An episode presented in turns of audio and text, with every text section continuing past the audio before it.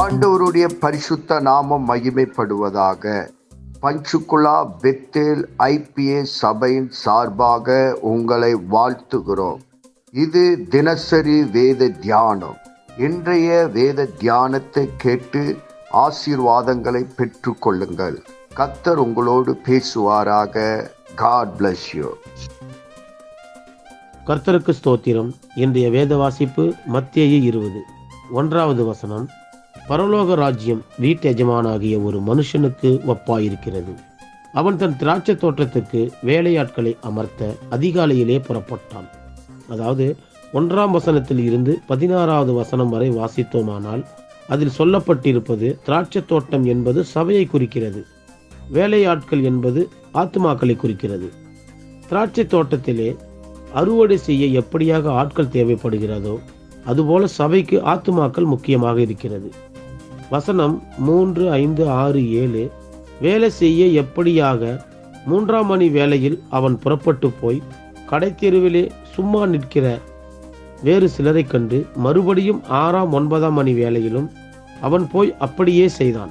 பதினோராம் மணி வேளையிலும் சும்மா நிற்கிற வேறு சிலரை கண்டு நீங்கள் பகல் முழுவதும் இங்கே சும்மா நிற்கிறதென்ன? என்று கேட்டு அதற்கு அவர்கள் ஒருவரும் எங்களுக்கு வேலையிடவில்லை என்றார்கள்.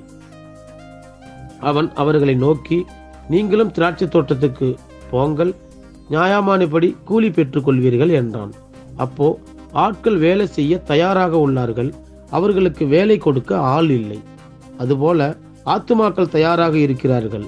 ஆனால் அவர்களுக்கு சுவிசேஷம் சொல்ல ஆள் இல்லை. எப்படியாக நேரம் பார்க்காமல் ஆள் அமர்த்தி அறுவடை செய்தார்களோ அப்படியாக நாம் நேரம் காலம் பார்க்காமல் சுவிசேஷம் சொல்லி ஆத்ம ஆதாயம் செய்வோம். பரலோக ராஜ்யத்தை சுதந்திரித்து கொள்ள அநேகரை உருவாக்குவோம். பதினாறாவது வசனம் இவ்விதமாக பிந்தினோர் முந்தினோராயும் முந்தினோர் பிந்தினோராயும் இருப்பார்கள். அழைக்கப்பட்டவர்கள் அநேகர் தெரிந்து கொள்ளப்பட்டவர்களோ சிலர் என்றார்.